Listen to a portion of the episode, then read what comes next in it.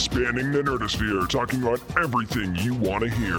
From comics to cosplay, from the cinematic universe to fan films and everything in between. It's time to get down and nerdy. Here are your hosts, James Witham and Nick Battaglia.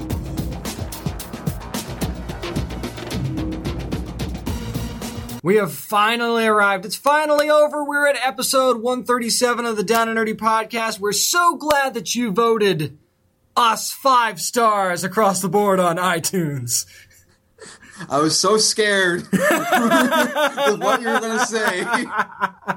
Well, we, we've got a full five star rating on iTunes. I think that's pretty good. It is pretty damn good, but for a minute I was in shit my pants mode.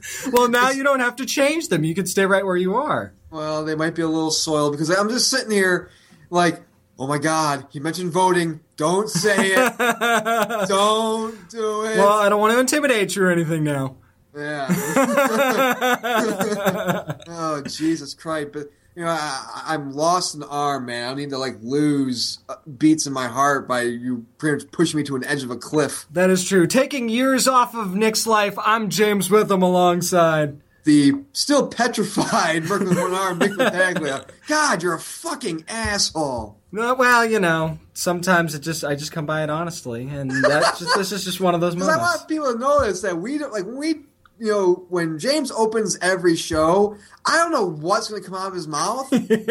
so part of me is like 50% okay what's he gonna say and then the other 50 is like okay how am i gonna react so it's kind of like thinking of a clever quip or a joke but the other part's like oh god oh god what's he gonna say oh, See, oh no this is why we have a five star rating. It's a spontaneity of, of of not knowing what's coming, the genuine reaction that follows. Right, right. right right speaking of five stars you know something we talked about last week that's really five stars is star trek boldly go we got to talk to mike johnson last week who of course is the wonderful writer of that series Man, he's just such a genuine fan too. I mean, sometimes you you don't really want people who are just diehard fans of something to work on it because they're going to just see their vision and that's it. But the way he talked about how he is actually working with the people that are doing the Star Trek movies as well, and they kind of, you know, hey, is this okay with each other? And you know, they want to tell a story that kind of interconnects and make the comics matter along with the movies. I think that that's just really cool, and I think it shows, but it's it also allows Mike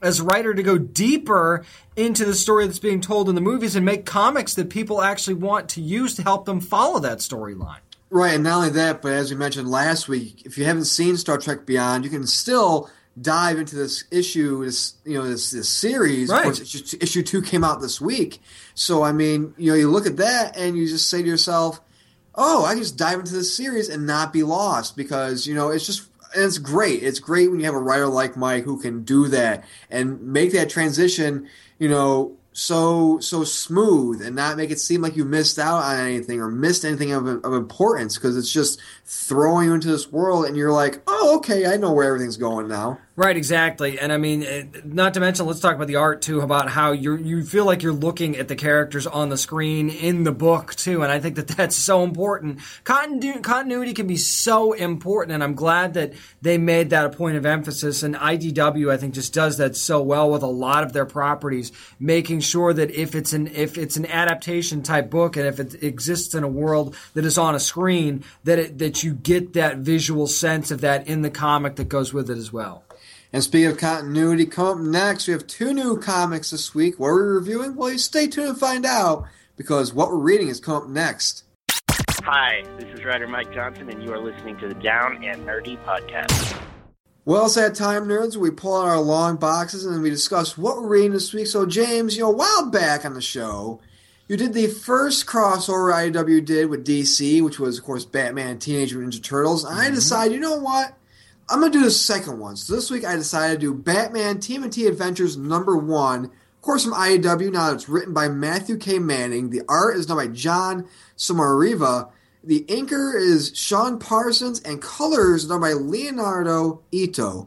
Now, as I said, this is a, a crossover again with Batman TMNT. But the thing is with this issue is it's called The Face of Two Worlds. And the reason why I mention that is because, and this is a spoiler possibly, so don't get mad at me, but it's the only way I can really describe the book and how these two worlds converge without, you know, seeming too bland. So pretty much there's a portal that is discovered in the book. And what the portal does is it one end it's the sewers in New York City where the turtles are, on the opposite end Gotham City. Okay. And so you get this idea of where these two portals are.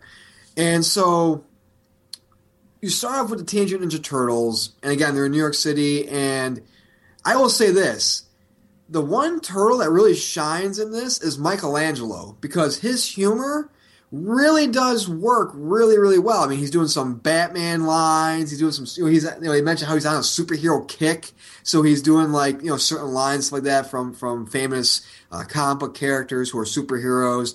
And the thing about this is it works is because this is not like the main Turtles run. What they look like this is more the Nickelodeon style Turtles, and so it's it has a little bit of a kid vibe to it, but not really.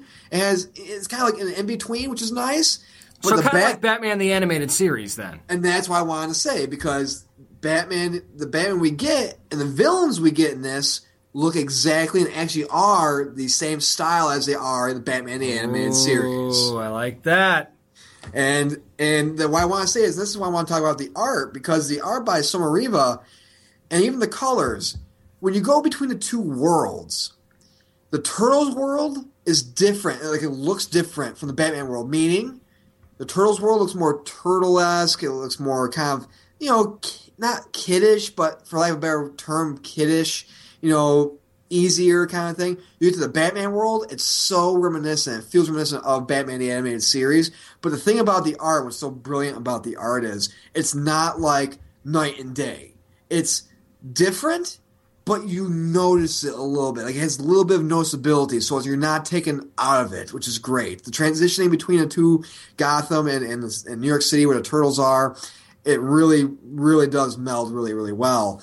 And what I like about the story is this takes place pretty much where, again, there's this portal, and while this is more of a setup, this issue is not a whole meat of a story in the sense. This is more of a setup uh, when you see how these worlds might interact with one another, this adds a sense of, ooh, this next issue is going to be very interesting. And talking about issue two, because of who they have, the final page, the villains that they have in that, very interesting. Interesting. Very, very interesting. And what's interesting is this to use a video game reference, if you play DC Universe versus Mortal Kombat, it kind of has that bit of a vibe to it and it's really cool. And I love what IDW is doing. I think that their crossovers are amazing.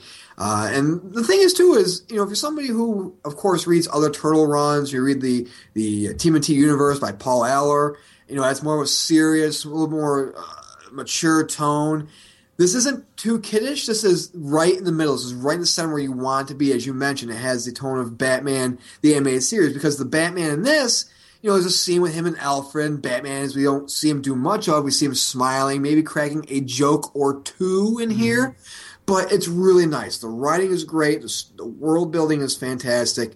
The art, again, by Sommariva and Parsons and Ito, is just really, really fascinating. It's groundbreaking, I think, because again, you're, you're they found a perfect way to meld the animation style of the animated series with the kind of Nickelodeon esque while the Nickelodeon show is you know 3D animated, you know you have these kind of turtles who you know look uh, you know younger and, and, more youthful in a sense. Um, but it, it, works. Like this whole story works. And the thing with the story is when you see it, I can't really get too much more into the story because it would spoil things.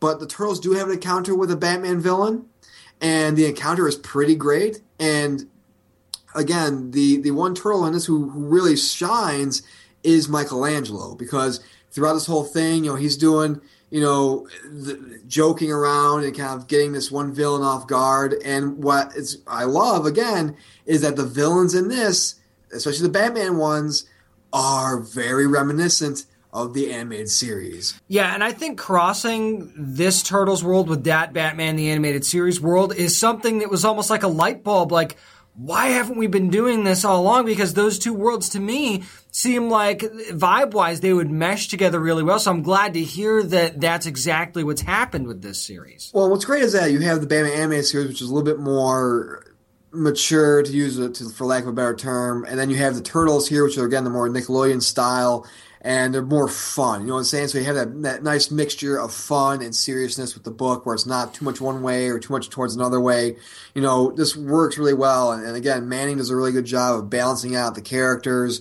Uh, he does a really good job of balancing out uh, just the tone overall. The, the jokes in here do land. They don't seem forced at all. There was a lot of moments where I was chuckling and laughing. Uh, the interactions are fantastic. This is an overall pull for me. Again, my book is T- Batman TMNT Adventures number one from IDW. You have to go get this book.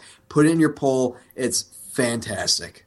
Well, this week, Nick, I decided to go with something that we found out about San, San Diego Comic Con, or actually right before from Boom Studios. And as a lifelong wrestling fan, you know I was going to talk about WWE then, now, and forever number one from Boom. Now, I'm going to need a second because it took a village to write this book, and there's a reason for it. so let me get. The, I'm just going to list all the writers and all the artists. Dive, before you dive into that, when you open the book, they're like pyrotechnics, like blast out of the comic pages. I, like I, I, wish. I mean, if there was like a one page like pop up of pyro, I think that that would have been that would have been pretty cool. You know, not like literal pyro because you know we, Right, it's- it's- we'd like to keep our sight, but Right, well, that and it's also you know it's it, paper and stuff like that, so paper kind of burns with fire. But you know, imagine they turn. Oh, I really would wish this could be an audio book and you have the narration done by Jr.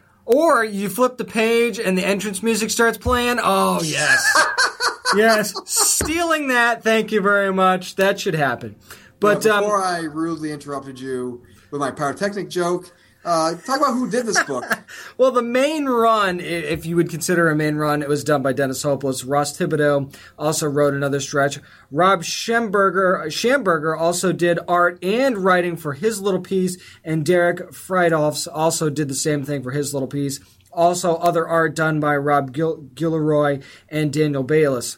Now, the reason I say that is because there's a main run in here it's actually done by Hopeless and Mora that goes into the breaking up of the Shield and how that all happened. Now, if you're a wrestling fan, you already know about that. So it's almost like a behind the scenes story. And there's a lot of real life stuff in there. And I say real life based on what you saw on the screen that, that went down on Raw and on SmackDown, that was in the book. So they kind of put pieces of that in there, but they also gave like a like a oh well here's what was going on when they were outside of the ring. And how they tried what they tried to do is they tried to take the story out of the ring and go and put the story of like why did Seth Rollins do what he did and how did that come about? That's what they were exploring in this main story. So this pretty much feels like when you play like an older, even now, like a wrestling video game, you have the story mode. So it kind of is that, is that what it kind of feels like? It's like a story mode version of a video game. in that sense, but what what they're doing is is they take the story not just in the ring and, and and around the ring where you would see in a normal wrestling show they take it completely outside the realm Oh, of really? wrestling itself like there's like Seth Rollins goes somewhere that um, that Dean Ambrose and Roman Reigns think is kind of suspicious, so they follow him, kind of thing, which is not a spoiler in the book, and that leads to something, and it makes sense. So it's almost like you're furthering the storyline that was already there by writing a backstory that was the meat of it that led you to the end result. So it was really interesting that they decided to do that. See, now that reminds me of actually to to use some real world terminology. You know, back I believe it was like the early two thousands or the late nineties. When remember when WWE New York was a thing? Yeah. it's kind of like you know you had wrestlers go from Madison Square Garden to use an arena, and they would just like you know fight from like throughout the streets of New York, whatever, or just walk to WWE New York kind of thing. You know, which was a people who didn't know. I believe it was kind of like a WWE restaurant or some sort of club they had in They, New York. they they had a they had like a um you know the they have like ESPN zone it was like that yeah, for that's what it WWE was New York yeah wrestling. And so, I mean, that's what it seems like. So I'm glad that they're actually taking it out of the arena and actually using, you know, other buildings and other places uh, to build this. So, so pretty much, it's kind of like a nice blend of uh, a story arc you would see on a, you know, Raw or a SmackDown, mixed a little bit with some real world uh, elements. Right, exactly. It's, that's exactly what they're doing. They're taking what you saw on the screen and giving you a little bit of that, but then also taking the okay, well, when we weren't watching what was happening, kind of thing, and they they give you a story that goes along with it. So I thought that was really interesting. They also included, by the way, the uh, San Diego Comic Con one pages that they handed out there, so you can see those. You know, like Undertaker, uh, The Rock, Stone Cold Steve Austin, stuff like that. There is a comic strip version of like Tugboat and Earthquake. That's just if you if you're a fan of that era, like I was. Yep. That will just you will smile. It's very short, very very short you will smile through that whole thing. There's also a little like strip version of the uh, of the New Day. Uh, there's a story for Sasha Banks in there as well. So there's a lot of that's why it's called Then, Now, and Forever. You get some of the then with you know what happened. With with with, with what happened with the Shield, you've got the now with the Sasha Banks and the New Day stuff, and the Forever, where you take it even further back than that. So I got to tell you, man, as a wrestling fan, you know, I, I went out once I realized, okay, this is really how they're doing it, and I like it. Now, if you're not a wrestling fan, obviously, this book's probably not for you because you're not going to care about what's going on. But if you are a wrestling fan, this is definitely a pull for you because they give you something that you kind you kind of wondered. You know, obviously you know that that this that, that wrestling is fake. I think we all know that. Right. But you get caught up in these storylines, and sometimes you want more. You're like, why could I wish I could see why Seth Rollins decided to do this because wish- you allow yourself to get caught up in that storyline. You know it's not real, but you care because it's a, just like any other good show. It's a good story. You would you want to know more about it. I wish I found out why Stone Cold Steve Austin decided to douse the entire McMahon family in beer during the Attitude Era. And we might get that. That's just it. We don't know where these stories are necessarily going to go. That's something we might actually get. I'm hoping that they kind of do that. And to think about it that way, there is a giant laundry list of things that they could do. This thing could go on then, now, and forever if they really wanted it to. This could be like an action comics type deal where we're talking about issue 900 at some point because there's so many things that they could do. And if Dennis Hopeless keeps writing it like this and you get other great people involved as well that I mentioned earlier, I got to tell you, man, this is going to be a poll for a long time. Well, not only that, but real quick, you know, WWE's been around for decades and generations, so you have so many characters you can pull from. I mean, you want to go back as far as you know Andre the Giant and you know Doink the Clown and, and, Right. and you know Bret the Hitman Hart and, and stuff like that to you know current day, you know Seth Rollins and stuff like that to even like I said back in the Attitude Era, Godfather, D-Generation X, D'Lo Brown, Mark Henry, uh, the list goes on and on and on you know, it- it'd be very interesting to see what they do and how they, you know, interact and stuff like that. It would be really, really cool to see. There was a Dusty Rhodes one page in here.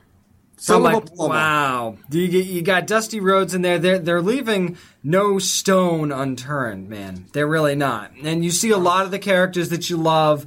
You're, if you're a wrestling fan, you got to have this. I'm telling I'm you. telling you right now, man. If Dusty Rhodes' Son of a Plumber is not a comic, or at least some sort of like a one shot or an annual, like that's that's a missed opportunity. Like, can you imagine just and even an audio like like I know he's passed, but I mean, you know, Dusty Rhodes, Son of a Plumber, issue number one. Right, exactly. And what I didn't mention is this is an oversized issue. The whole the Shield story is a 20-page story. Jesus. And then you get and then you get the extra stuff. Plus there's a ton of variant covers for this. I mean, they've got they've got variants with with Stone Cold, they've got one for The Rock, Triple H, Undertaker. So I mean, if you're a fan of one of those, find the variants at your local shops and then there you go. So pretty much to quote Paul Bearer, you're saying, "Oh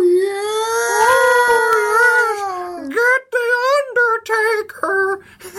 oh let me tell you something, Mister Comic Book Reader. When my Undertaker gets his own panel, you're gonna love that you bought this book. Oh yeah." And then you've got old school Kane. Where's my variant cover? I remember that. Oh, when he was the. Oh god. Oh, that's a tangent in and of itself. Uh, we could go on forever, man. Yes, yes. But, And that's uh, the point of this book, honestly, and that's why it's a pull. And people are probably wondering who aren't wrestling fans, like, why is Nick talking like that? Why is Nick talking like a heavy set man who sounds like he's orgasming? Well, that's kind of how Paul Bearer talked. YouTube it. Yes, he was it. pretty much an overweight man who talked like he was having an orgasm. When he said, I'll never forget this, one of the things he said in an interview, and I'm sure it was ad libbed, was when he said, I'm Paul Bearer and you're not. I lost it. I lost it. I, couldn't handle it. And then he did like this little shimmy walk away. And if you've seen Paul Bearer ever, He has a waddle. He fucking waddles. it's, it's, you can't unsee it. And it's one of the greatest things. If there's a, if there's an animated gif of this, I want it. I have to find it. There has to be. I will find it and post it somewhere. I don't know where, but I want it. Oh God. The urn, the urn's just like a, it's not like a, it's not just like a regular urn. It's like a cookie jar you find out or something like that. He has snacks in there.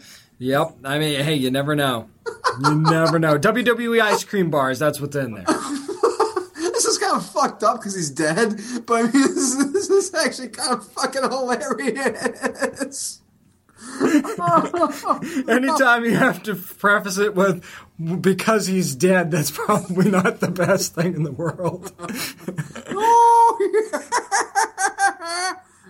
oh, oh, but that's gonna do it for our reviews this week. We're so going to fucking hell after this show.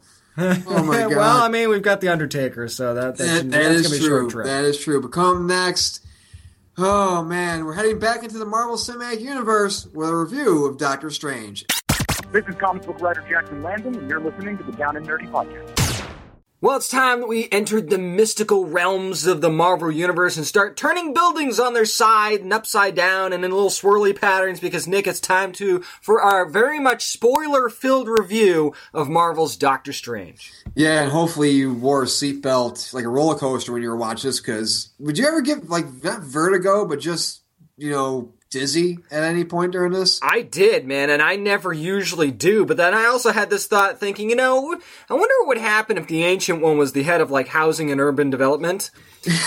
you know, just rebuilding neighborhoods in the image of the of the multiverse and all this stuff. You don't like a building? Well, just flip it on its side and you know do that little thing where it redoes all the walls and stuff. I mean, hey, that's one way to change a neighborhood. Right. And, and when we do this review, I want to first point out the positives, and then we'll work on the negatives. So, positive, as you mentioned, the ancient one, the anger and the outrage of people saying, "How could you t- cast Tilda Swinton in this role?" Well, really, when you see what Marvel's did did in this movie, is they made their their main headquarters more of like a multicultural center where you had people of all different walks and races and genders in one spot. So I think having somebody who's Celtic, you know, be looking over this thing, I think it's fine because again, you there was no lack of any one actor or actress in this. So I, I think people really blew it way too much out of proportion. They really did, and not to mention the fact that she was very, very good and very level-headed in the role, and I think that that was an amazing thing. But I mean, there were also other great people in that. I mean, Mordo was fantastic. Wong was great. I loved Wong, and everybody just worked together. I mean, even uh, during the movie when they were talking about Benjamin Bratt being there at the at the Sanctum. I mean, so now you've got a Latin American that was also there. So I think it was good that it's one of those things where, okay, like you said, and you hit it right on the head, man. It's a multicultural center of of sense to go and learn these mystical arts, and you gra- you grabbed somebody from a lot of different uh, walks of life. So I think that that was a good job by Marvel. Exactly. I think, of course, you know, let's start off as well, continuing with the casting of Benedict Cumberbatch. I think he. You want to talk about someone who can grab that that Stephen Strange? I know a lot of people are saying, "Well, it was just Iron Man, you know, Tony Stark, but mystic." Yeah, that's what Doctor Strange was in the comics. Yep. He was brash. He was arrogant. You know, we saw in the movie. You know, he, he- he's being saying, "Do you want to work on this person, this person?" And he's like, "Nope, not challenging enough." Even though he could save. Well, that's the thing. Like, even though he can save a life and change a life, he wants the type of surgeries and the type of of procedures Yep. that are like going to give him the fame and the glory and, and challenge him, and that adds to his asshole assholishness. Yeah, did I catch an Easter egg in there too? Wasn't one from Rhodey? Yeah. Yeah, so he actually could have saved Rhodey. Well, not saved him, but you know what I mean.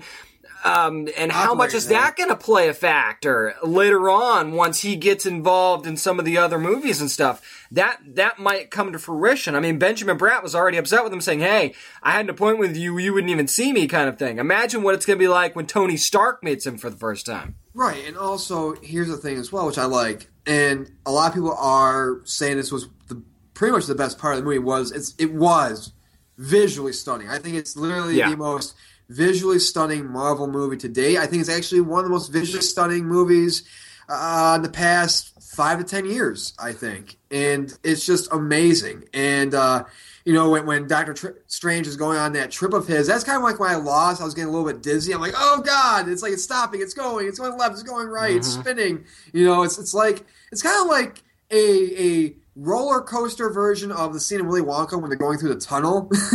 Right? right? I mean, that's pretty much what it was. It was crazy, man. I mean, I, I was okay at first, and then about halfway through, I'm going, "Oh boy, the nachos were a huge mistake." Uh, because Oh, I shouldn't have had that second icy. Oh God. Oh, it's because it was just twisting and turning, and I get it. I mean, you painted a great visual picture there, man. So, I mean, they did a very, very good job with that. And I'm thinking they spent more money on this one scene for for Doctor Strange than they probably did the entire season of Agents of Right. Shield. And, and something that's interesting about this movie too is that the Eye of Agamotto we know is the Time Stone. It's the Yep. Time Gem, which of course is part of the Infinity Gauntlet. And a lot of people, I'm actually interested in seeing what happens here, especially going into Infinity War, because you have the Eye of Agamotto, which a lot of people were kind of upset that it was going to be, you know, it seems to be powered at least possibly by the Time Stone. Mm-hmm. And people are like, well, that takes the magic part out of the Eye of Agamotto. So are you telling me that in Infinity Wars, we all know at one point Thanos is going to have the entire gauntlet full of gems that the Eye of Agamotto is not going to be usable. It's going to pretty much negate a lot of Strange's stuff in a sense, and and, and in terms of the magic possibilities. So I think that's that's a that's a, a an issue. I think that's valid um, with this. But overall, I think that when you saw the you know using of the magic and you saw how people were you know going from one place to another.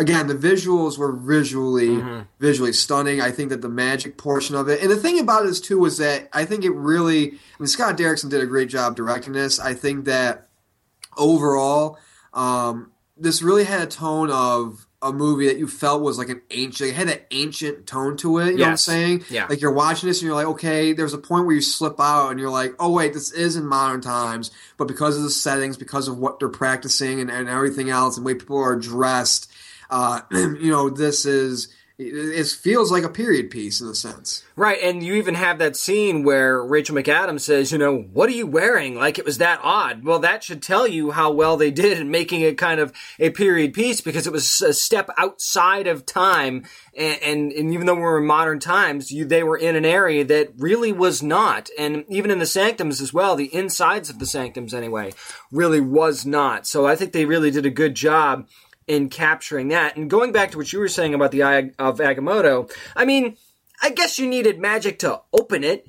I mean, I guess that's part of it, but yeah, the stone being there, I think that will be a very interesting thing that they're going to need to address at some point. Yeah, and you look at this, and something we haven't talked about yet. I mean, you touched on him earlier, is of course uh, Chiwetel Ejiofor playing Baron Mordo, and you know I think that one thing that they did really well in this movie, I think, was they they left that thing of of what I like in movies, especially ones where you know at some point a good person is going to go bad for one reason or another, is they give you that sense of hope and optimism of like, you know what, maybe Mordo, the reason why he defects isn't such a mm-hmm. bad reason. You know, she is pulling, you know, the Ancient One is pulling from the dark dimension and stuff like that and using, you know, dark powers and stuff like that to to live a longer life. You know, so if, so there's a point where you're watching this, where I was watching this and I was like, he has a point. Yep. And then that's of course until he decides, hey, you know what, I'm going to be the only sorcerer here. I'm going to start, you know, taking away people's magic and stuff like that, and and, and be the one ruler. That's the problem. That's when you you turn that.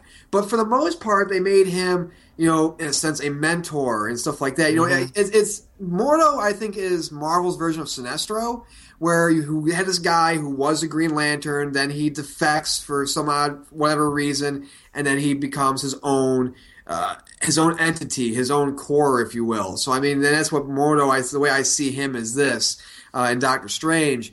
And again, I think that the the chemistry between Benedict Cumberbatch and Ejiofor was fantastic. I think that you felt that these people they weren't Yep. rivals. You felt kind of like there was a little bit of a, student teacher thing, but again, you as the movie went on, you saw these people like Doctor Strange is learning these things very quickly, all these spells, and like how can you do this, and how could you do this so quickly and learn this there's a little bit of, of jealousy in that area. So so it starts off a little bit of jealousy, and then it becomes betrayal. And again, I, I love the fact that there is that sense of like, you know, I can see where this this guy who we know is going to be evil.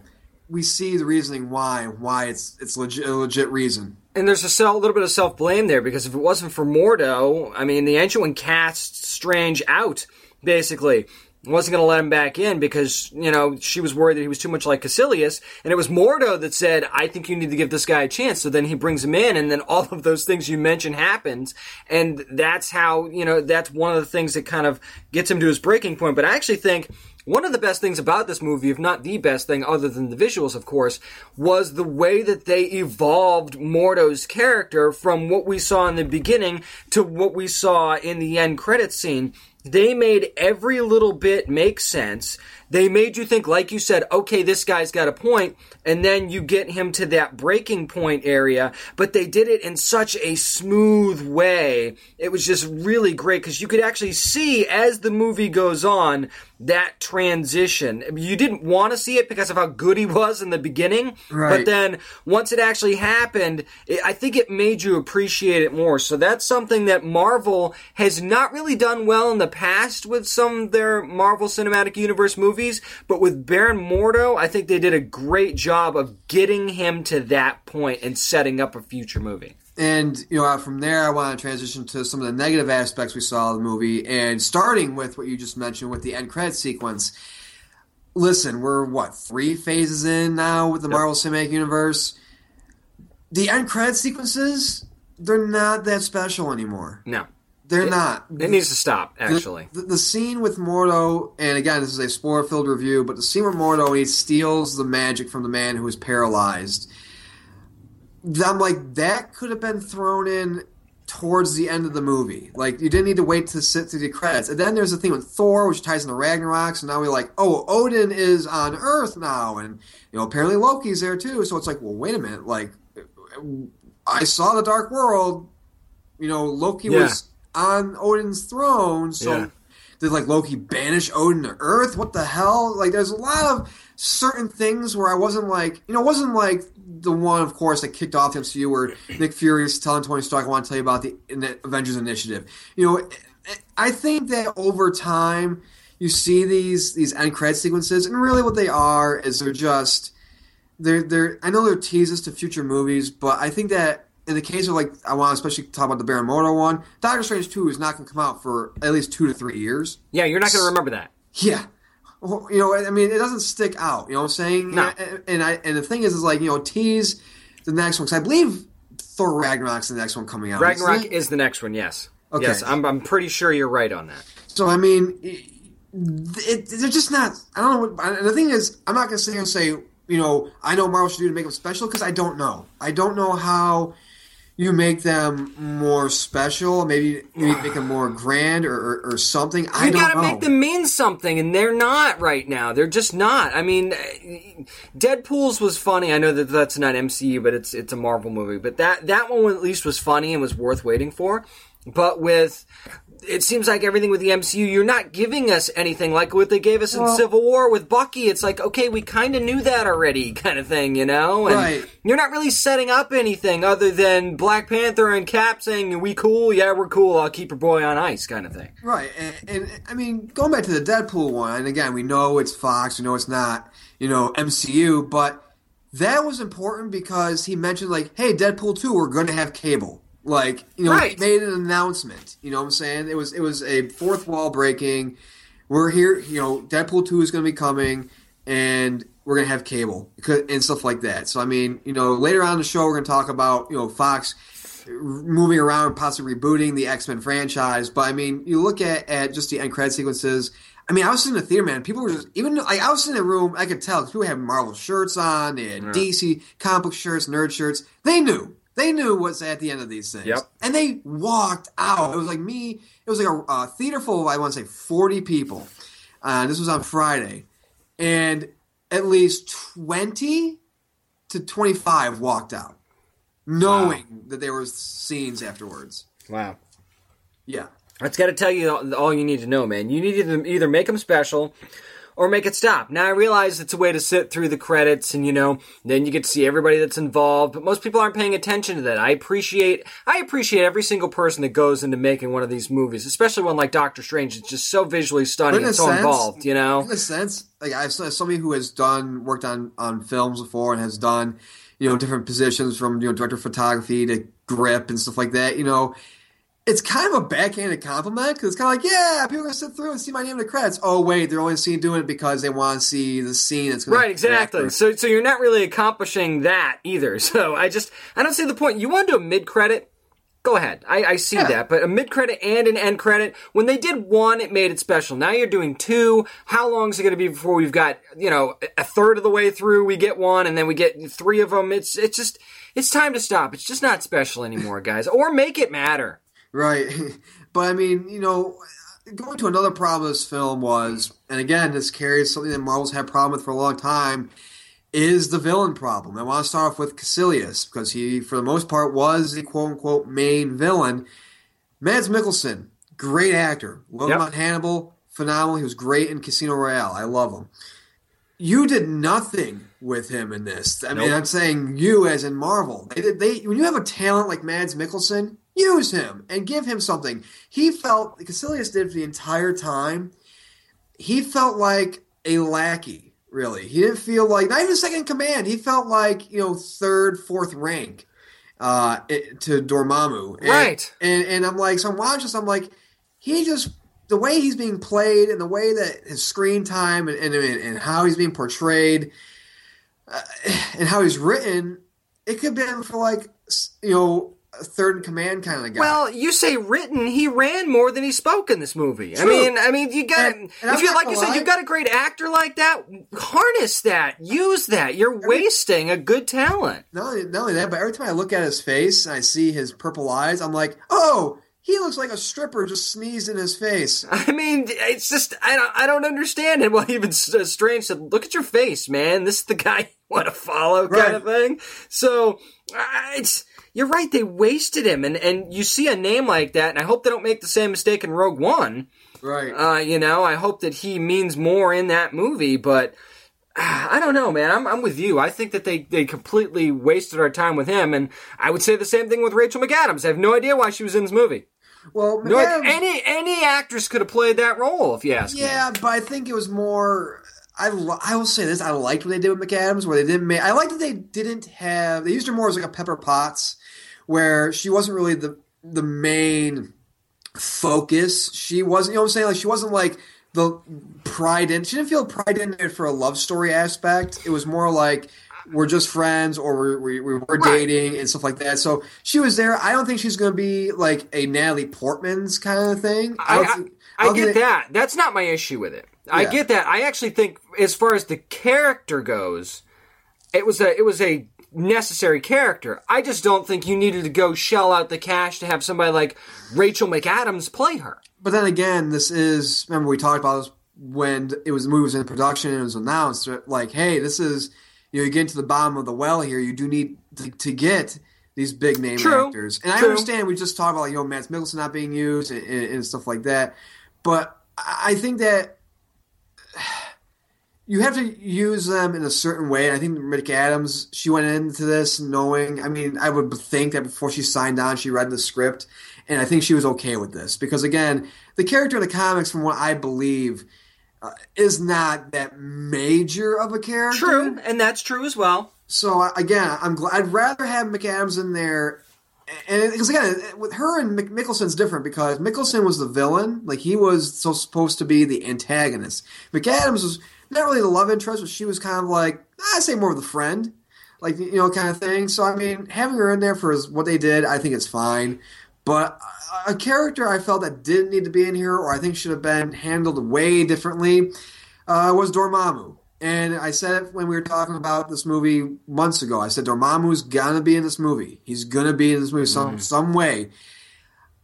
I understand that some people are talking about saying, "Well, I'm glad that you know it wasn't like he beat him with his fists. He beat him with just ignoring him." But in a sense, I'm like, that's no different really than the dance off at the end of Guardians of the Galaxy. Yeah. Um, and my thing is, Dormammu is a guy like Thanos, where he is a villain you build up to. So if you want to have Caecilius in the first movie, fine. Make him the primary thing. But make Dormammu, if you're going to have him in here, make him the entity. Like, just show the logo on the forehead or Right. some sort of, like, thing, you know? Don't show him. Wait. And then you can have Mordo in the second one. And then you can reveal him in the second one when Mordo, you know, joins up with him and stuff like that. Right, you could put him in the end credits singer, as a matter of fact. Yeah. Show him in the end credits, and you know, okay, that's what's coming. And I knew that they did that with Mordo, so, you know, Mordo's coming and all that stuff. And I agree with you. I think while it was clever, the device he used to quote unquote defeat Dormammu, my biggest problem was, was it, hey, I want to make, I'm here to make an offer. Now, don't you come back here Right, and, ta- and make sure you take your people back with you because I don't want to. Now, don't you come back again, Dormammu. It's, it's kind of like when a mo- when a mom puts their hand on the hips and they're like, "Okay, Timmy, you can have one cookie, but I want you to see you back in this kitchen until supper time." You Right, know, it's exactly, like- yeah. Because like really, like strange. Listen, he's Dormammu. You know from the comics that's not going to happen. So I think that line could have been taken out. Again, we, we were talking about this, texting about this last night.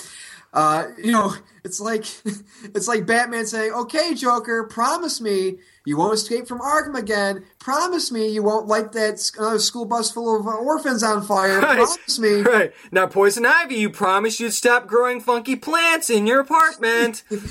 yeah, right. Like, like, okay, Mister Freeze, you promised not to make any more poison popsicles. Right, I, exactly. I'm trusting you. I mean, so that was kind of lame, man. I it's mean, very come naive. on. It's, a, very- it's a very naive way to handle a villain. And he's not a naive character. You didn't even establish that. It's exactly the opposite. So when you you when you tell what's possibly the most evil entity in your rogues gallery to just chill and go away, I mean, come on. Right.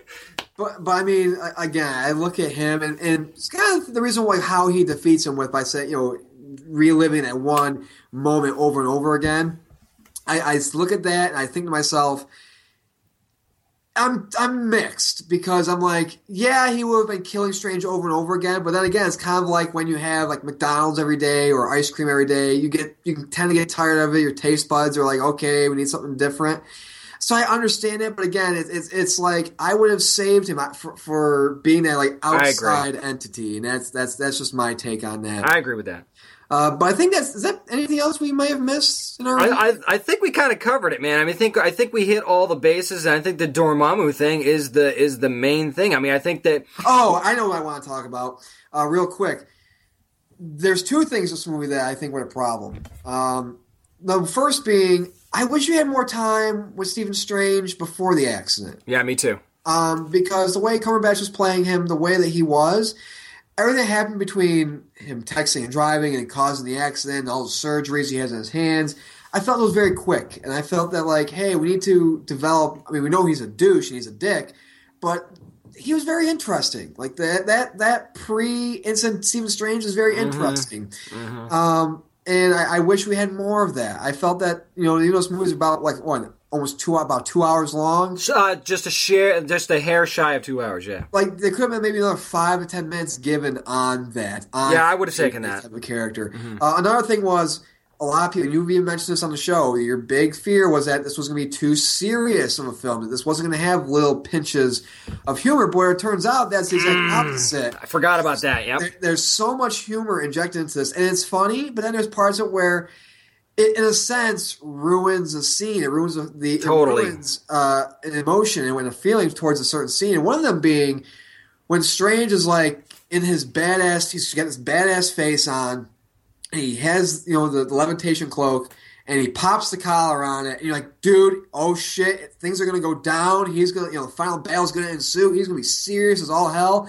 And then the cape wipes away something from his face, and you're like, really? You just ruined like this really badass sequence, Right. badass moment for a couple of laughs. And I'll admit there were times where I was chuckling, but then there were times where I was sitting in my chair like, this is overkill. And I think that Yeah, very I, much so. and I think that the problem was is Doctor Strange for the longest time was always a very serious uh, type of, of, of series and stuff like that from what just it talked about and just the, the, the characters in it.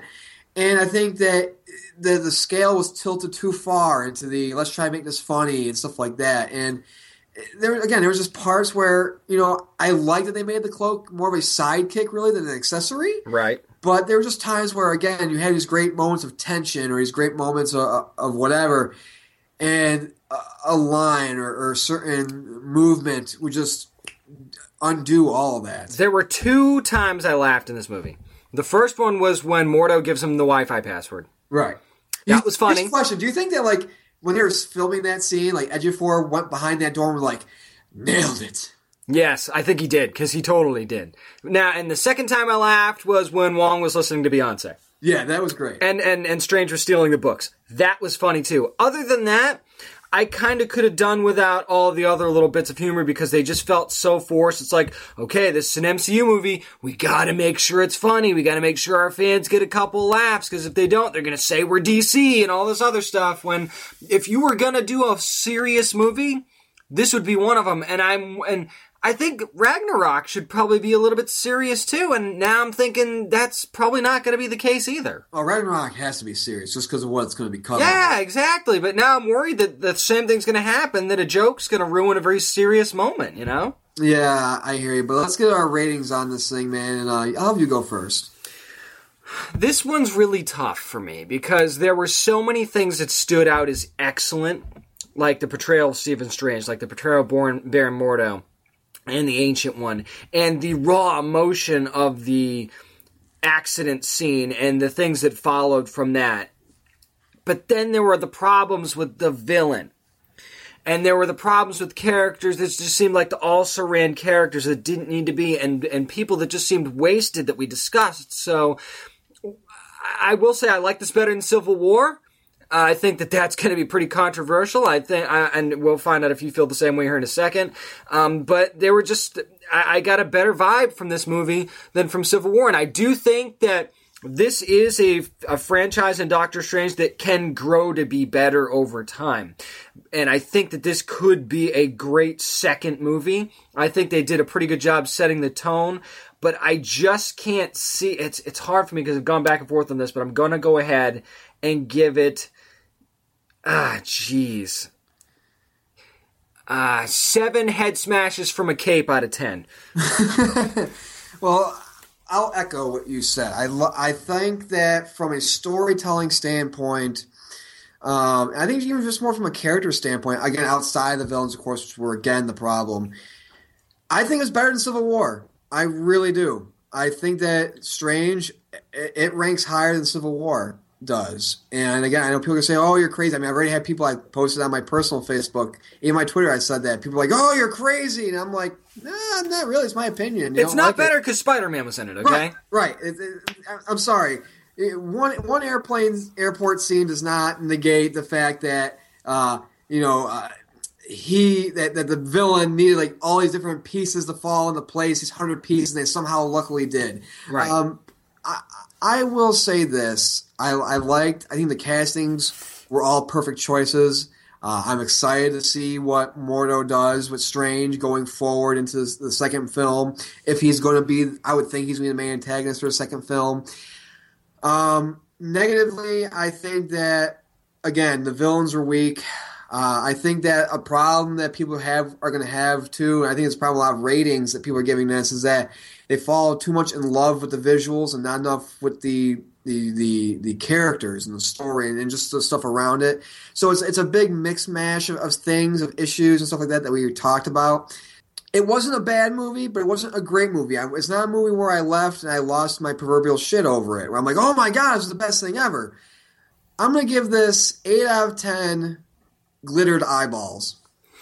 Nice. That's hey, that's fair, man. That's fair. But that's going to do it with our review of Doctor Strange. We come next with a bunch of nerd news, and as I mentioned, Fox looks to be hitting the reboot button on their X-Men franchise. What does that mean? Find out next.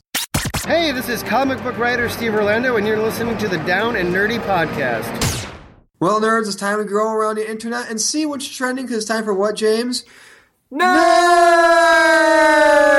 news. And I want to preface by saying this. We don't like talking about court stuff. We don't like talking about legal battles. We try our best to stay away from it, but this one was too big to ignore. Yep, and it's because it involves something we've talked about quite a lot on this show, which is Wizard World, you know, the cons that are across the country, and their executive, Stephen Shamus, has been fired and hit with a lawsuit that alleges he's has $1 million plus in stolen items and illicit autographs and memorabilia. And now, Nick, when you first saw this story, what was your initial reaction? This makes sense. This makes sense as to why Wizard World was constantly losing money because if you read the court documents and the stories that are out there, he was negotiating terrible deals that were anti Wizard World. So, for example, he would be like, okay, we're going to pay this person so much money, like you know, ball, you know, blank check to come for Wizard World, and again, it it negated how much they maybe could have spent, but he did it because he's like, hey, if we can get a big name here, I can get this person's autograph, and I can sell it and keep for my own personal gain, and that's what he did, and and not just him, but he also had as this thing lists out, ten people that were helping him these are John Does that are listed, by the way. They know who they are. They just haven't named them yet. And again, remember, this is all allegations that are in the lawsuit. First, this was first reported by Bleeding Cool, but I agree with you, man. This makes perfect sense. We saw all these stories about Wizard World losing money and possibly going bankrupt, and and them cutting down on their right, cons. Right, exactly. And now all of a sudden you see this and you go, oh. Well, now that makes a lot more sense. Yeah, it does, because if you're CEO, if the guy that's running everything has been skimming off the top, and I know that and, and you, people will say, well, a million dollars doesn't seem like a lot That's for a lot World. That's a lot of money. I'm sorry. It's still a comic book convention company. You're not making billions upon billions of dollars. This isn't SDCC when you're going to like Iowa and stuff like that. Love our fans in Iowa. But you're not San Diego, and you know it. And same thing with us up the road for us, Richmond. You're not San Diego, and you know it. So if you're losing a million dollars right off the top, a million dollars plus, by the way, there's no final number on this yet. So it, it could end up being more. Again, allegedly.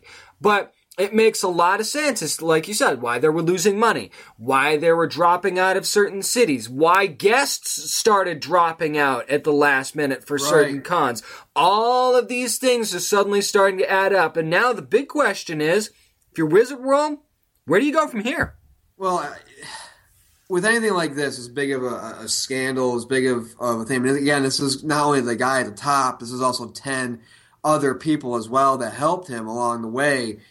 This is a time for healing for Wizard World. This is a time for them to grab the reins or somebody to step up and grab the reins. And I think what we're going to see is we're going to see, I think, more from uh, just not just from a business perspective, but just from running running a business perspective. As you know, when people say, "Okay, well, who's going to take this guy's role? Who's going to step in? Who's going to take over these other people's roles?" I think that there's going to be a lot more strict guidelines when it comes to employees of Wizard World. Even when I think it comes to volunteers, I think this is going to put a very, very strict thing on, on people because I think there's going to probably you're probably going to see a thing like in a contract or something that people are going to have to sign now that says if you mm-hmm. get an autograph and you work for Wizard World or your name's on file for a volunteer in Wizard World, you cannot resell Right. an autograph you get or anything you get at the con. Or make it this much better. Make everything have to be personalized. Because Right. in the world of collecting, if you're a collector, you know the second somebody writes two and your name on it, it's toast as far as value is concerned. Right. It's just you're done. That that automatically cuts the value at least in half. And that's why a lot of celebrities when you you know catch them like out in public and stuff like that if you they're generous enough to give you an autograph they will personalize it Right. because they don't want you selling it nor should you Right, and, and I think again, I think that if you're Wizard World, like knowing, even if you're you're me personally, it, listen, I we've both been hard on Wizard World, and for rightfully so for a long time. But this, I, I reach an olive branch out to Wizard World. And I say, I understand. I see what you, I because we didn't know this was going on No. until uh, what was it Sunday when you you know messaged me in this story. So I look at this and I'm like, guys, I get it. Like and like I said, my, my hope is and the thing is we have to understand is we don't want things like Wizard World and you know Comic Con International stuff like that to fail. No, We want- absolutely We not. want it to succeed because if you think about it, if those go away, nerd culture is going to take a hit. Yep. Like it's going to take a serious hit.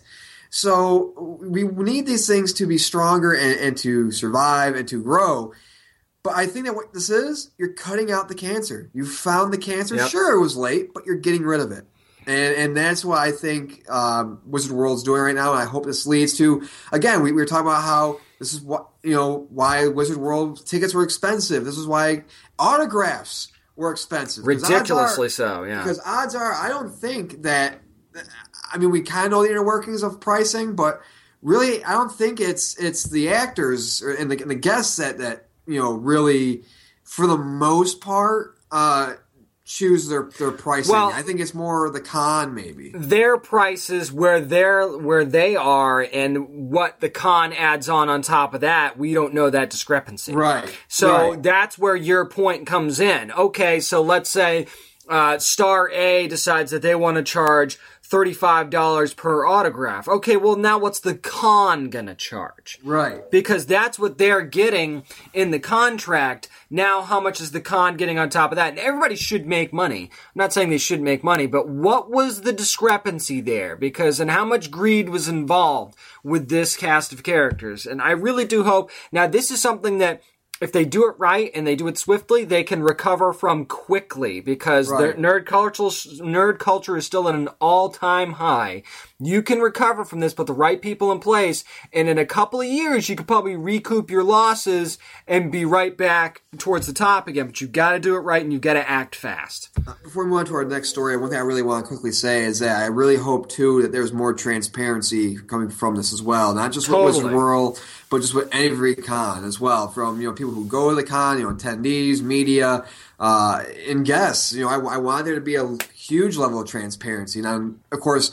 It's nobody's right who's an attendee or whomever to know what a person's making by going to a con, but I, I think that you know you would hope that from the business aspect, from when it says the you know sending out the invite to a person, say, hey, can you come and sit behind a booth and, and sign stuff or whatever. I hope there's more transparency in that, and I think that we hopefully get that. I hope it causes prices at Wizard World to go down. But mm-hmm. moving on to our next story, Fox, and again we mentioned this earlier in the last segment. Well, Fox, you know, Logan's getting ready to come out in March. And as far as the X Men movies, we don't know what's going to happen, so they're getting ready. I think they already have been or talking about hitting that reboot button. Yep, and that's according to the Hollywood Reporter talking about how there's been problems that 20th Century Fox has had with some of the franchises lately. And I mean, you want to talk about the ebb and flow up and down of the X Men franchise. You go from the high of Days of Future Past. And then you almost come crashing down with X Men Apocalypse, and then you have such a huge success with Deadpool. We have no idea what to expect from Logan or the New Mutants movies that are going to be coming out. So when you hear the words reboot, you go, especially when it comes to the X Men franchise, you're going, ah, again? Yeah, You but- well, here's the thing, and this is a franchise I believe has been going on. What X One was what 1998, 1999, Something like that, yeah. something like that. It's been going on for almost 20 years, basically. So I think after a certain amount of years, maybe you should reboot it. I think that, and they've, there's been reports that they're hoping that the whole New Mutants thing causes that to change, and that that's their, that's their jumping off point.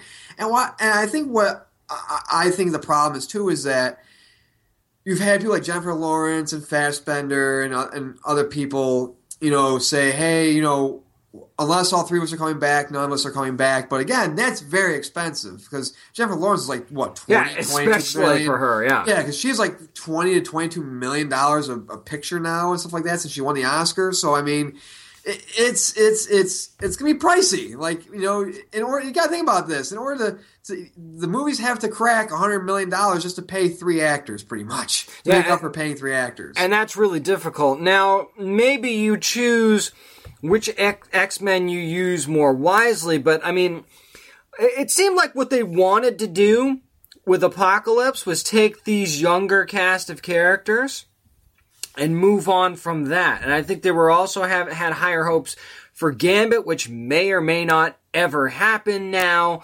Uh, I think that Logan can't really help this because Logan is absolutely positively a conclusion Well, to Hugh Jackman's story. So it's like, okay, you want a soft reboot it, fine, but if you think you're going to be able to reboot it and go forward with the new mutants, uh uh Well, uh, here's the thing. Logan, I think, will help the reboot thing because I think Logan, really, if you think about it, Logan should, because remember, in the trailer, he's like, mutants are gone, they're dead, you know, stuff like that. This is a great way for them to close out this entire franchise. And then if you want to do a hard reboot, start anew, wait a few years, you know, until you have to give the rights back and say, okay, this year we got to make a movie, let's do it. But Logan, I think, is a great point in a great place to end this franchise because again, mutants are gone. Logan's pretty much the last one there. It's going to start off, you know, it could kick off new mutants. Who knows?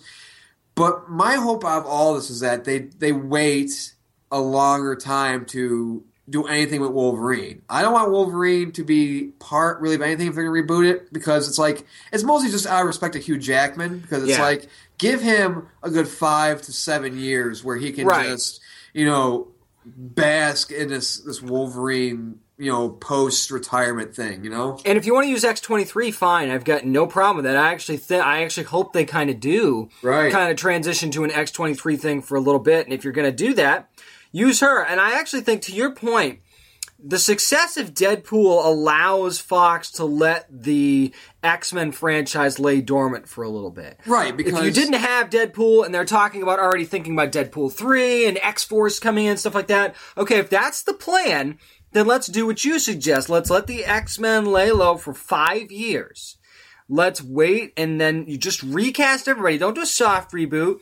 Just do a hard reboot. Let you use New Mutants and Deadpool and whatever you want to do to bridge that gap because you know it's going to be like an every couple of years kind of thing. It should be easy to wait five years. And even though we love the X Men and it's one of the biggest properties, arguably the biggest property that Marvel has, depending on what generation you grew up in, uh, you want them to come back, but you want it to be done right. So if you're going to reboot it, I don't know if a soft reboot's the answer. You might do what you suggest and just let it lie for a while. Well, think about who Deadpool's going to be putting in here now. He's going to be putting Cable, who, as we all know, goes through time. yep. So their new reboot can be Cable does something through time or whatever like that, and it just it's like a new like a, like an Earth two pretty much scenario kind of thing, you know, to use a, a DC term and stuff like that.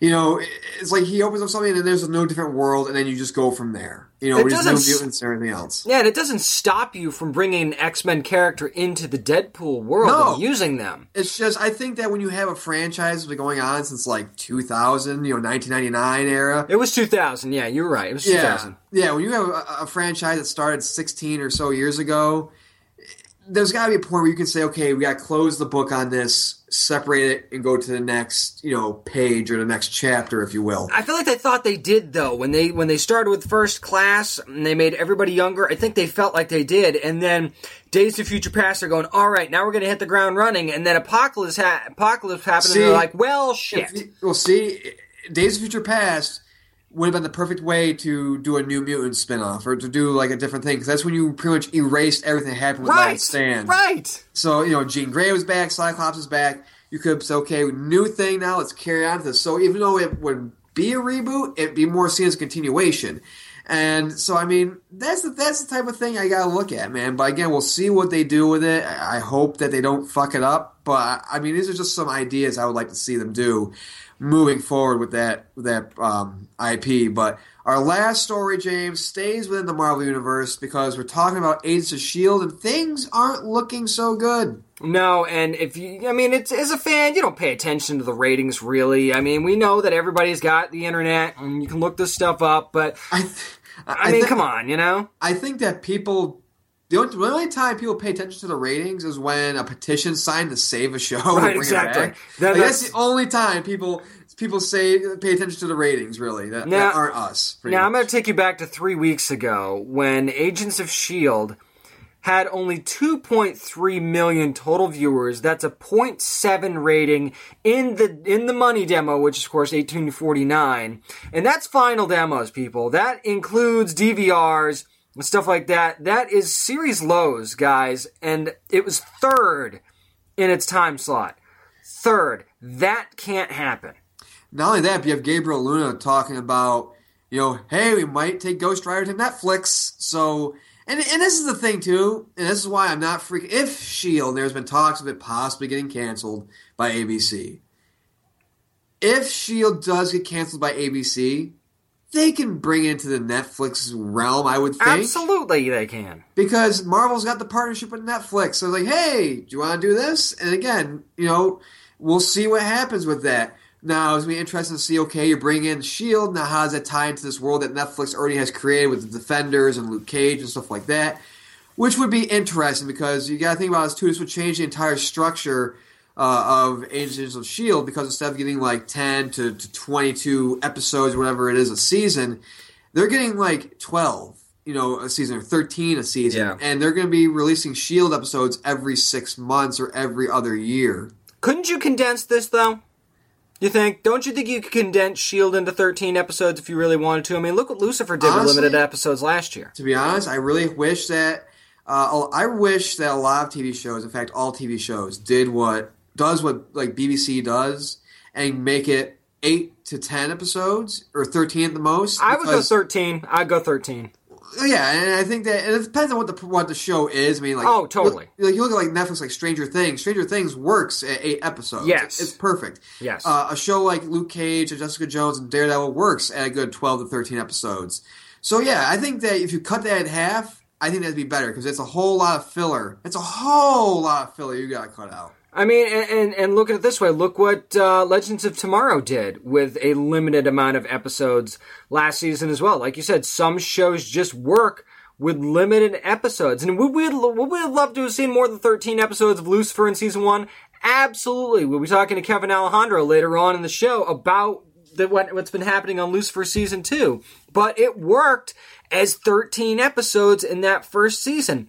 And there are episodes, even though Agents of S.H.I.E.L.D. the last two seasons been pretty darn good. But there are episodes every now and then where you go, I could have done without that. Right. You know, that didn't really, while it wasn't a bad episode, it didn't really further the story any. So if that was out of here, or if they put part of that in one episode and combined these two, I think they could have done that. Now, I, I guess they could also do that on ABC, but I mean, look at look at what's been happening. The the boulders rolling down the hill. They were going to do Marvel's Most Wanted. Now they're not going to do that.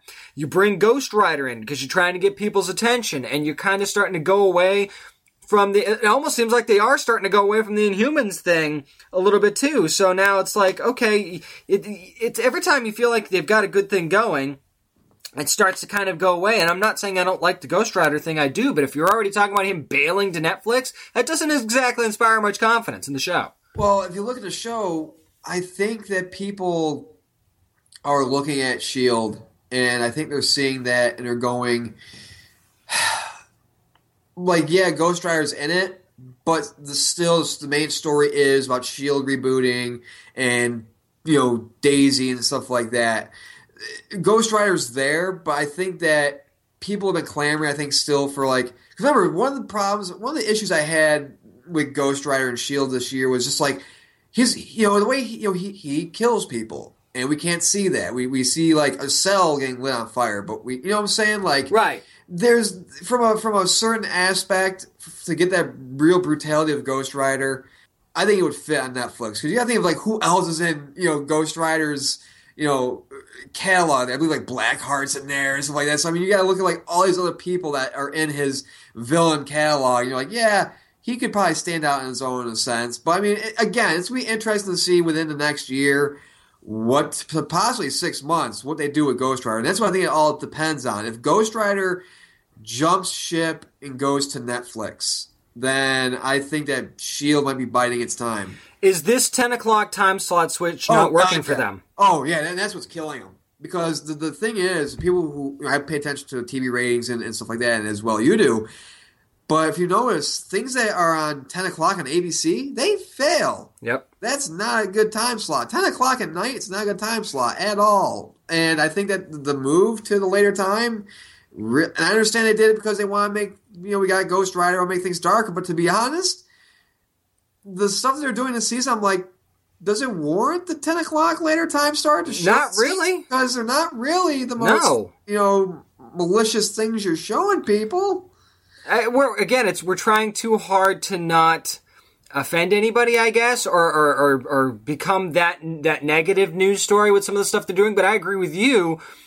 That's not really happening. And 10 o'clock, unless you are really killing it, that's hard, man. I mean, that's a really hard thing to try and do. And I mean, you, you look at some of this other stuff that's on 10 o'clock that same night, there's competition there. And you can't just assume you're gonna, you're gonna do well just because it's a Marvel property, because that hasn't been the case in the past for Agents of S.H.I.E.L.D. It's not like they've been a world beater for, for four or five, for, for like four years now. So, you got to keep that in mind too. I'm not saying that they they were setting the show up to fail, but it sure as heck seemed like they just kept trying to throw things out there to try and make it survive. Yeah, man. But again, we're to see what happens in the next few months with Shield. Again, we know people that work on the shows, and we just hope that you know we just want you know the show. I think really it's hit its stride really the past couple of seasons. I think that it's been really at a strong point. Um, so I mean, hey, uh, you know, we, we hope everything works out. But come up next, as James mentioned, we're we sitting down with Detective Dan Espinosa, aka Detective Douche, as you know him on Lucifer on Fox, because Kevin Alejandro is going to be coming on talking to us about the season two of Lucifer. Hello, this is Tom Ellis from Lucifer on Fox, and you are listening to the Down and Nerdy podcast. Well, I think Nick and I would agree that this past week's episode of Lucifer was one of the best ever. So we're so glad to have the man himself who plays Detective Dan Espinosa on the show every Monday night at nine o'clock on Fox. It's Kevin Alejandro. Kevin, how you doing, man? I'm doing great, man. Thank so, you so much for having me. Oh, no problem. We've been looking forward to having you on the show. As a matter of fact, let's go back to last season for just a second. One of the shocking moments for me was when Dan kind of fell on the sword and took responsibility for his role and everything that happened with Malcolm and Chloe's partner and everything like that. So, aside from the demotion heading into season two, how much did that carry over with him mentally? Once you took that character, once the um, the writers took Dan into that sort of, you know, Peter's on teetering on uh, you know moral moral moral values and you know what he thinks is right. I think it gives them just opened up a whole loophole and a whole world for them to take Dan and you know have him become this character of always struggling with what the right decision is to do, either morally or you know for his heart, you know, and what what he what he truly believes. So I think it's opened up a world of possibilities, and um, they're really living up to that. I mean, you'll, you'll find throughout this season that you know once again Dan is faced with you know, certain decisions that he has to make. And is it right? I mean, in one aspect it is, whatever decision he makes, and then the other aspect is it, it, it's not. So, you know, it's, a, it's a sort of a catch-22 sort of a situation that you're going to find him in this season. And you know, Kevin, one week Lucifer and Dan are reminiscing together over classic kung fu movies, and then a week later, Lucifer punches Dan squarely in the face. So, what makes the relationship such an interesting tightrope to walk? Well, you know what? What a great the great dynamic between the characters of Lucifer and Dan are just how completely polar opposites they are. You know, Dan is tight, tightly wound. He plays. He, he tries to play by the book. He's of, sort of square. You know, he has he has his own his, his own struggles. And Lucifer just sort of you know go with the flow, do what you want, feel how you feel. You know, and um, you know they're just they're just their, their values just sort of conflict. And I and I think that when they when they find a similarity between each other, it's a genuine sort of like surprise and like, you know, wow, I can I can really connect to you, and then all of a sudden, the pitch of a drop of a hat will make you great. Is that because they're so opposite in that aspect, they can also switch, and they'll be like, you know, you're a freaking idiot. So let me punch you in the face.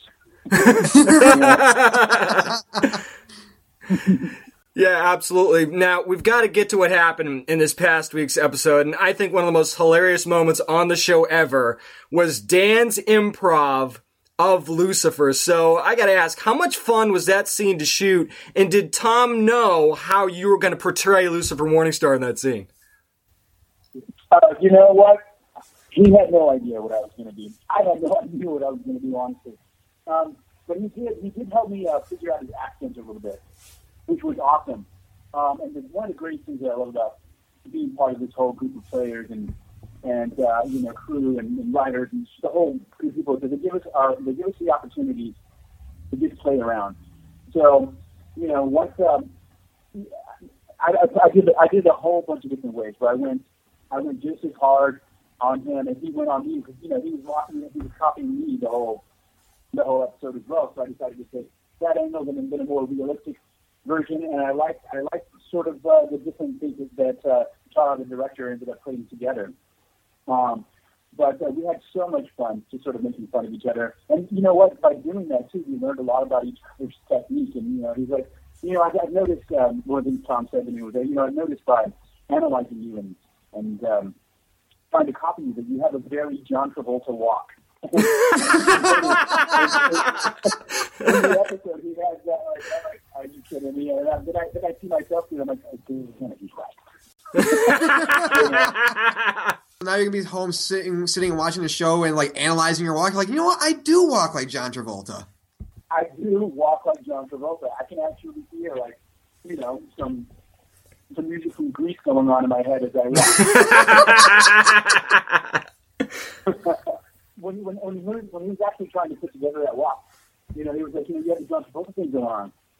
And I was like, no, no, honestly, all you got to do, all you, all you got to think about when you're playing Dan is every step and every little move that you make, just think the word douche. So it's like, douche, douche, douche.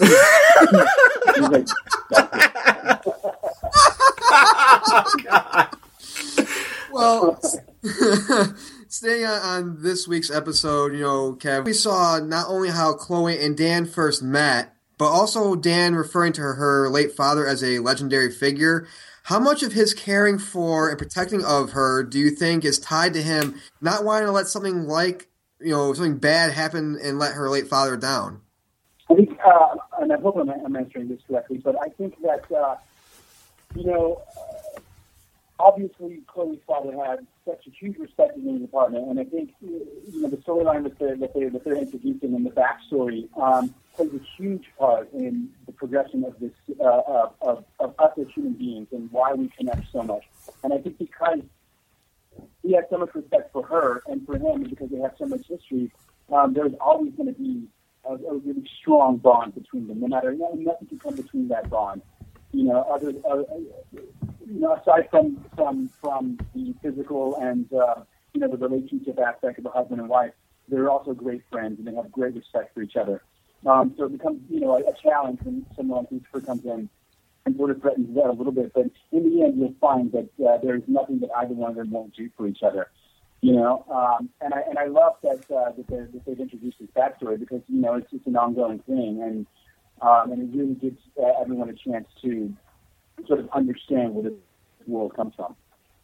Absolutely. We're talking to Kevin Alejandro, who plays Detective Dan Espinosa on Lucifer on Fox, which you can watch every Monday night at 9 o'clock. Now, Kevin, I'm sure that, you know, we all, we can all agree that Detective Douche isn't really the most flattering nickname in the world, and I'm sure you've got a lot of fans that, that call you that. Offset. Now, since you all seem to have so much fun as a cast together, does anyone have any off-camera nicknames that you could share with us?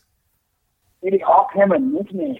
Uh, yes, absolutely. You know, it's funny, I, and I don't know, I don't know how it started, uh, but Tom and Lauren are called Muffin Top for some reason. so on their on their trailer doors, it'll be Muffin Top in red, which is Lauren, and then Muffin Top in black, and uh, for Tom. So somehow the word somehow they're known as Muffin. Wow. Wow. Well, I mean, it is the best part of the muffin, so.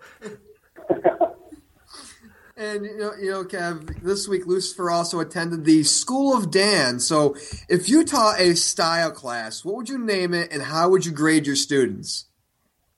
Well, I would first of all, I would call it what I call it. It's a good word. We'll go with douche. We'll call it learning to douche. The school of douche.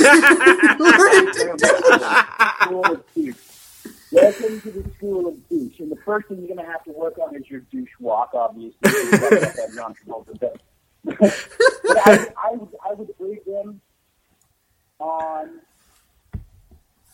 I would grade them on their ability not to laugh at everything that Tom does. I would bring Tom Ellis into the studio, and I would make everyone do a scene with him and try and dare them not to laugh because he's so freaking funny. And try to be straight with that guy. Well, I'm taking that class. I'm telling you that right now. wow. Wow. Well, Kevin, back to the show for a second. There have been a lot of redeeming moments for Dan this season, but just like last season, I still kind of have that feeling that there's something we don't know about him, that something's up. So, are, are there any surprises coming that fan, fans can expect in future episodes this season? 100% accurate, my friend. There's, uh, there's some things that happen that you're going to be genuinely surprised about. Um, uh, and again, you know, he, he's going to be faced with a really hard decision. Um, and it, it'll be up to you guys to decide whether or not he, he, he made the right choice again. Um, I, I, I think I think what the writers like to do is to watch Dan squirm, watch him go through these situations and, and, and, and see if he can wiggle his way out of it. And Kevin, before we let you get you out of here, man, you know we had Joe Henderson, of course, as everybody knows, is the showrunner for Lucifer on the show before last season premiered, and we asked him about that writers' room, and he said that it's you know more of a melting pot of people from different writing backgrounds and different styles. So, as an actor, what's it like working on a show that has a room like that? Oh man, it's, it's fantastic actually. You know because I mean they're all they're all basically like us, you know, and they know these characters so well, um, and because they know us as, as, as, individuals so well too that they're starting to incorporate a lot of our own sort of personality, you know, sort of personality uh, quirks to it. And you know, I, I think you know week by week something slightly different with the way they write and the way you know you hear a little bit of their different voices in it. And I think it's a great challenge, you know, to you know for all of us, and because we all like each other so much, we're all willing to work work with and and uh, collaborate with each other. Um, and you know, this guy is so great and funny and gracious, and I said super super positive, it's because I am. Um, but we all genuinely love what we're doing. You know, we, we some these guys put together this this show and you know to have fun and not realizing what a, what a great success it is going to be. And I, I think we're a huge success, and I think that people are appreciating that we know what we are as a show, that we don't take ourselves too seriously, that we have fun, and I think that really highlights everyone's performances uh, and everyone's uh, everyone's ability um, and what they bring to the table. You know, from the writers to the crew to the actors, and I, and I think it's just such a well balanced uh, project to be part of. Absolutely. And if you want to attend the School of Dan and learn the art of the douche, make sure you're watching Lucifer every Monday night at 9 o'clock on Fox. We're so happy to have Detective Dan Espinosa on this week. It's Kevin Alejandro. Thank you so much for joining us this week, man. Thank you so much, man. I look forward to hearing everyone's thoughts after this next episode is coming up on Monday night because uh, uh, you're going to get to you're going to get to see a true square off between uh, the character of uh, Dan Espinosa and Lucifer Morningstar. So I'd be interested to hear what people think about that. You know, James, if I was to have my own school, I would have to teach a class on how to unsuccessfully climb trees. yeah, that would be pretty difficult for you. Step one, wrap your arms around trees. Step two, put your, uh, your foot on top of the tree. Step three, slide down and hit your, feet and just cry and weep. It's like, you know, climbing a tree as a Warner man is like putting IKEA furniture together. It's very frustrating, it's sad, and it's just at some point you say fuck this and you're just feel defeated and you decide you want to do something else. Step four, aww. Step five, life is worthless. Somebody pick this man up. He's suffered enough. it was really fun, man, talking, of course, to Kevin Alejandro from Lucifer on Fox, aka Detective Dan Espinosa, or as Lucifer calls him, Detective Douche. And I'm going to just throw this out there right now. I don't know how realistic this is. but I think we need to get John Travolta to play Dan's dad on the show now. You know? I mean, even if it's for an episode. We've had Chloe's dad, now we need Dan's dad, and it now needs to be John Travolta. And we need to have a scene where they do like a side by side slow walk kind of thing. for a comparison, I think that would be great. They're dressed like the same way. It's just walking. Oh, Right. We need to. We need to. I mean, we know Joe personally. You know, we know Tom personally, and DB and everybody else on the show personally. So we should just like, you know, get a hold of them. You know, after the show and be like, "Hey guys, here's an I'm, idea." I'm emailing Joe right now. yeah, Like, that's Oh, what. I'm doing right now. Yeah, we're, we're gonna email Joe, and I know you're you'll email him and say, "Hey Joe, uh, here's an idea." So here's what we think. I mean, Travolta's doing TV now. He was just Bob Shapiro Yeah. on the People vs. O.J. Simpson. Come on, Johnny. Come on, Lucifer, for an episode. And hey, he's you know if you want to do musical, you can you know he was in Hairspray, so That's you true. to, you know, hey, making a musical thing. I don't know. Maybe that's why Dan gets into improv because his dad was part of musical theater, so Dan maybe want to get hey. You some- never know. some sort of a thing. But I mean, as we always, just, did we just write half this episode? I think we did. I think we wrote half. We did. It's sort of brainstorming. But you know what's gonna be funny is that we're gonna listen to this show afterwards. People listen to the show and be like, "That was a horrible goddamn idea." well, whose idea was that? And then they can blame us, and it's okay. And I try pointing at you my stub, but the people can't see because it's too short to point. Really, Right, it's just exactly. like it's like, like I put my arm out, but it's like like a wall is blocking, like a pillar is blocking it, so I can't assign blame. and that's going to do it for this week's edition of the Down and Nerdy podcast. And thanks to our friends over at Fox and the wonderfully awesome Kevin Alejandro. And be sure to again watch him nine o'clock Monday nights, Lucifer on Fox. But hey, if you want more of us on the web, we're at facebook.com slash down and nerdy. We're also on Twitter at down nerdy seven five seven. I'm at Merc with one arm. The one is spelled out. Same thing for the Instagram as well. James, where can I find you, my goatee douche-tastic friend? Well, I'm not on the Instagram, but I am on the Twitter at, D- J- at James Ace with them. That's W I T H A M. And you want to get all that information, you could do it. DownandNerdyPodcast.com. Listen to this week's show. You can purchase episodes of Lucifer right from our Amazon store and Amazon Instant. And you can read the other comic book reviews that we have. Just We don't just review them on the show, we do them on the website as well. I reviewed Batgirl and the Birds of Prey number four. And Nick, you did what exactly? I did Grand Passion number one from Dynamite Comics, a new heist slash love story. So be sure to check out both our reviews at downnerdypodcast.com. And with that being said, practice safe comic book reading and always bag and board your comics. And work on that douche walk.